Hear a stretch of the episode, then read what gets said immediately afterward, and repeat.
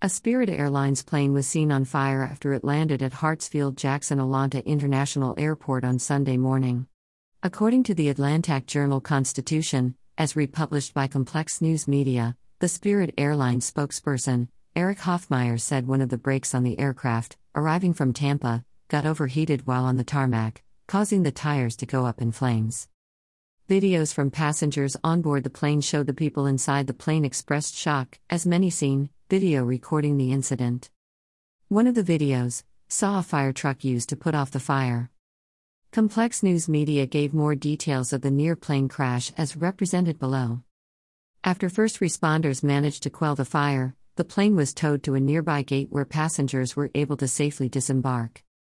Thank you to the Atlanta first responders for immediately meeting the aircraft, Hoffmeyer said. The plane will be temporarily removed from service for maintenance. Scotty Nelms, a passenger aboard Spirit Airlines Flight 383, told Fox 5 Atlanta that he and everyone else aboard the plane started freaking out once they noticed flames emerging from what appeared to be the engine. Once we landed, it made a weird noise from the left side of the plane. Nobody knew what it was until we stopped completely in the middle of the landing strip, Nelms recalled. We saw a flame coming from the engine and people and myself started freaking out. Greater than Spirit Airlines plane. On fire at ATL? pic.twitter.com slash nzv9podge. Greater than. Greater than Elena Hardy, at Triangle Girl, July 10, 2022.